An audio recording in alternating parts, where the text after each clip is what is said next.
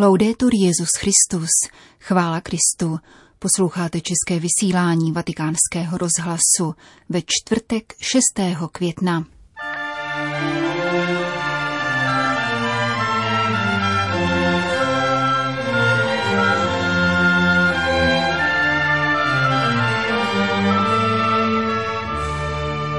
Papež poděkoval švýcarským gardistům za propojení profesionality s duchovností. Dobrá paměť zaručuje bezpečnou budoucnost, píše římský biskup do argentinského Luchán. Svatý stolec zveřejnil poselství ke Světovému dni migrantů a uprchlíků. Ty jsou hlavní témata našeho dnešního pořadu, ke kterému přeje z Říma pěkný poslech Jana Gruberová.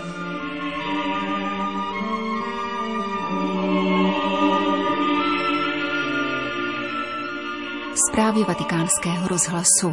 Vatikán. Dnešní den se ve Vatikánu nesl ve znamení přísahy nových rekrutů švýcarské gardy. Vatikánský státní sekretář kardinál Parolin pro tuto elitní jednotku sloužil v ranních hodinách mši svatou ve vatikánské bazilice. Dopoledne se konala papežská audience a soukromé setkání papeže Františka s prezidentem Švýcarské konfederace Guillem Parmelinem. Odpoledne pak proběhl vlastní obřad přísahy na náměstí svatého Damaze spolu s uctěním 147 příslušníků švýcarské gardy, kteří právě 6. května v roce 1527 položili život při obraně papeže Klementa VII. Papež František při audienci pro 34 nových gardistů a jejich rodiny poukázal na tuto nejvyšší oběť, která dosvědčuje, nakolik mnozí švýcarští katolíci přilnuli k církvi a zejména pak Petrovu stolci. Ocenil, že ještě dnes mladí muži vstupují do papežových služeb a věnují několik let svého života Petrovu nástupci. Jak podotkl, někteří se pak vydávají na cestu kněžství, jiní za své povolání volí manželský život. Nabízí se mi příležitost k tomu, abych veřejně poděkoval všem členům švýcarské gardy za pečlivý výkon jejich služby. Velice si vážím vaší schopnosti spojit profesionální hlediska s duchovními, čímž projevujete věrnost a úctu apoštolskému stolci. Když poutníci a turisté přicházejí do Říma, mají možnost zakusit zdvořilost a ochotu gardistů u různých vatikánských bran. Nikdy na tyto vlastnosti nezapomínejte, protože jsou krásným svědectvím a znamením vlídného přijetí v církvi. Novým rekrutům papež popřál, aby léta strávená v Římě upevnila jejich víru a lásku k církvi a ujistil je o modlitbě. Vatikán Argentína. Papež František se duchovně připojí k biskupům své vlasti, kteří se v pátek 7. května schromáždí na modlitebních vigilích k modlitbě růžence za zdraví argentinského národa a o den později budou slavit mši svatou v Národní mariánské svatyni v Luchán. Jak papež ujišťuje ve videoposelství zaslaném do Argentíny, v mariánském měsíci květnu jeho zrak spočívá právě na tomto poutním místě. František připomíná, že při sobotním ši svaté s výměnou Marii na pláště argentinští biskupové vyhlásí devítiletou duchovní přípravu na oslavu čtyřstého výročí zázraku z Luchán, které připadne na rok 2030. un camino muy largo, pero que pasa rápido. Je to velice dlouhá cesta, která ale rychle uteče, ale je třeba ji podstoupit. Při této pouti se upamatujeme na to, co pana Maria tehdy učinila. Chtěla se zastavit na tomto místě. Bude to pouť paměti, mnohaletých poutí, hledání, zázraků, dcer a synů, kteří se vydávají na pochod, aby spatřili matku. Kež vás při tomto setkání vede paměť, neboť pevná paměť je zárukou bezpečné budoucnosti. Připomínejte si vše, co Pana Marie v naší vlasti vykonala. Dovolte jí, ať vás provází a provázejte ji na její cestě. Déjense acompañar por ella y acompáñela en sus caminos. Vzkazuje papež František ve videoposelství argentinským biskupům. Dodejme, že právě z argentinské mariánské svatyně v Luchán se v sobotu bude přenášet růženec v rámci májového modlitebního maratonu. Vatikán. Ke stále širšímu my. Takový název nese poselství ke 107. světovému dní migrantů a uprchlíků, připadajícímu v katolické církvi na poslední neděli v září, letos tedy 26. září. Poselství dnes zveřejnil svatý stolec a přiblížil briefing v tiskovém středisku. Na němž vystoupili zástupci sekce pro migranty Vatikánského úřadu pro službu integrálnímu lidskému rozvoji. Anche quest'anno il Santo Padre ha voluto pubblicare il suo tradizionale messaggio. Také letos papež František přichází se svým tradičním poselstvím s dostatečným předstihem, aby nám poskytl patřičný čas na přípravu Světového dne migrantů a uprchlíků, zdůraznil podsekretář zmíněné sekce otec Fabio Baggio. Come ci spiega lo stesso Papa Francesco, jak papež František v textu vysvětluje, pojal jej shodně se svou poslední encyklikou Fratelli Tutti jako výzvu k tomu, aby již v naší mentalitě nebyli oni a tamti, nýbrž jen my. Toto univerzální my se má stát skutečností především v rámci katolické církve, která je povolána k tomu, aby utvářela společenství v rozdílnosti. Poselství se člení do šesti hlavních bodů, které se všechny vztahují k onomu my, jež jsme povoláni budovat. První bod se týká rozměru tohoto my, které musí usilovat o to, aby bylo velké jako lidstvo. Druhý bod je aplikuje na církev, která je povolána k tomu, aby byla pro každého pokřtěného společným domovem a jednotnou rodinou. Třetí bod poukazuje na vycházející církev, což je výraz, který svatému otci leží na srdci. Tedy církev, která vychází vstříc zraněným, ztraceným, rozšiřuje svůj stan, aby všechny pozvala. Čtvrtý bod se zamýšlí nad budoucností našich společností, která bude harmonická a pokojná jedině tehdy, když se spolu naučíme žít. Pátý bod se věnuje dalšímu tématu, na kterém papeži velice záleží, totiž společnému domovu, který si žádá zodpovědnost jednotlivce i celku. A konečně v poslední části nás papež zve, abychom jako jediné lidstvo a druhové na cestě společně snili, protože jsme si uvědomili, že společný cíl propůjčuje naší cestě daleko větší smysl.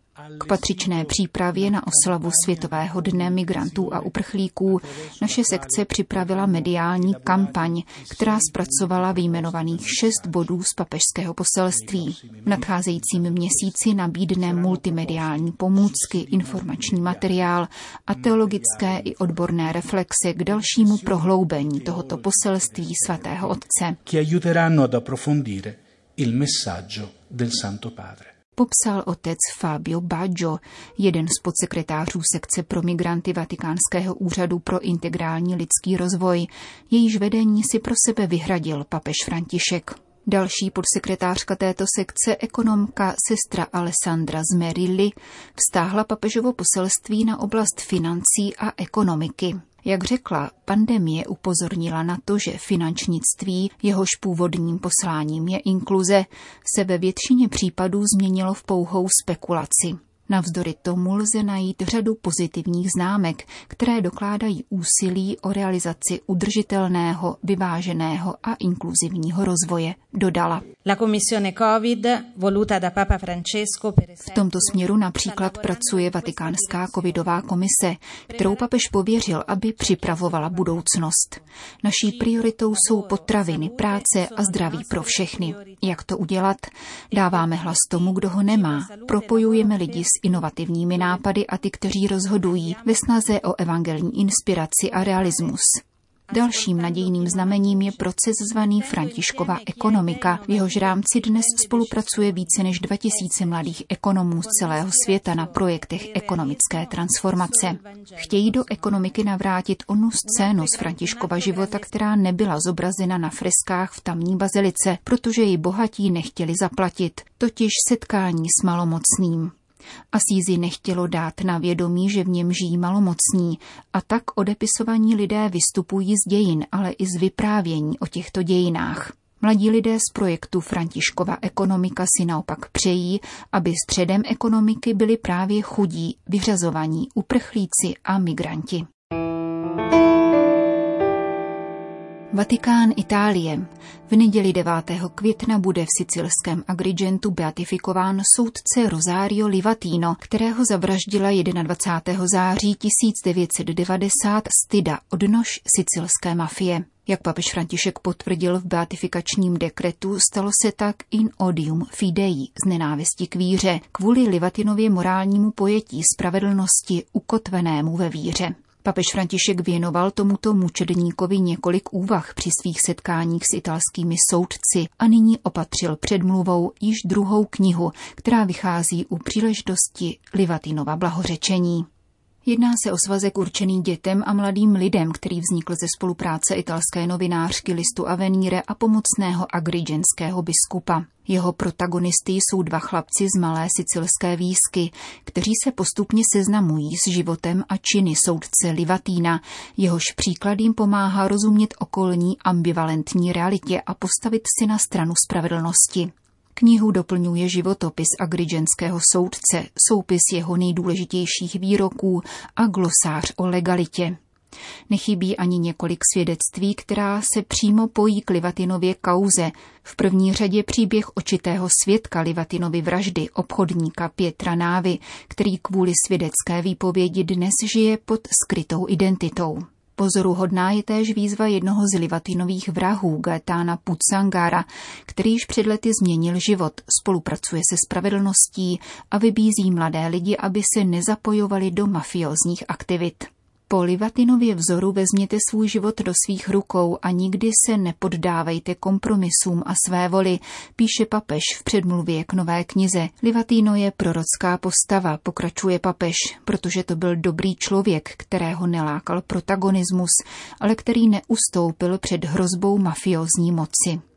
Projevuje tak mimořádnost, která se halí do mnoha řádných běžných životů. Stal se mučedníkem svobodného a příkladného italského jihu, moderním vzorem svatosti, uzavírá papež František.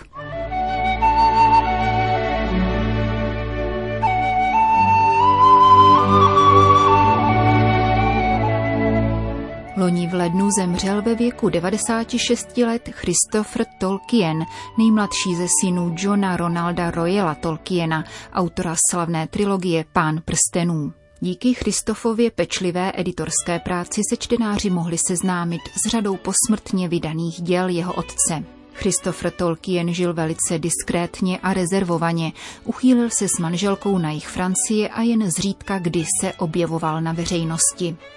O to větší zájem budí jakákoliv zpráva, která se jej týká. Tím spíše, že s jednou z nich nyní přichází vatikánský deník L'Osservatore Romano. Jeden ze zaměstnanců prefektury papežského domu, která mimo jiné organizuje papežské audience, totiž při katalogizaci materiálů z pontifikátu Pia 12. objevil lístek s nápisem Krištof Tolkien, rok 1947, sobota 29. března. Také v oficiálním seznamu soukromých papežských audiencí z toho dne figurují dva studenti Oxfordské univerzity, pánové Peter Bentley a Christopher Tolkien, s douškou, že u druhého jmenovaného jde o syna profesora Tolkiena. O audienci požádala britská legace u svatého stolce a zdůvodnila ji tím, že první ze jmenovaných žadatelů o audienci zamýšlí v brzké době vstoupit k oratoriánům, kdežto druhý jmenovaný, právě Christopher Tolkien, si chce stát dominikánem anglické provincie.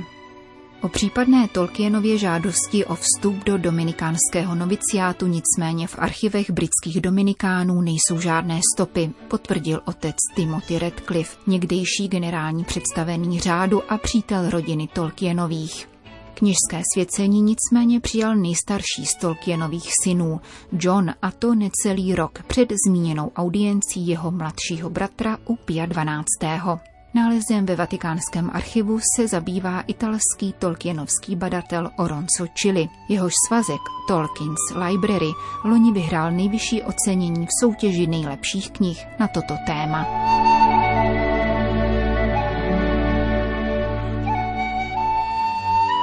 Končíme české vysílání vatikánského rozhlasu.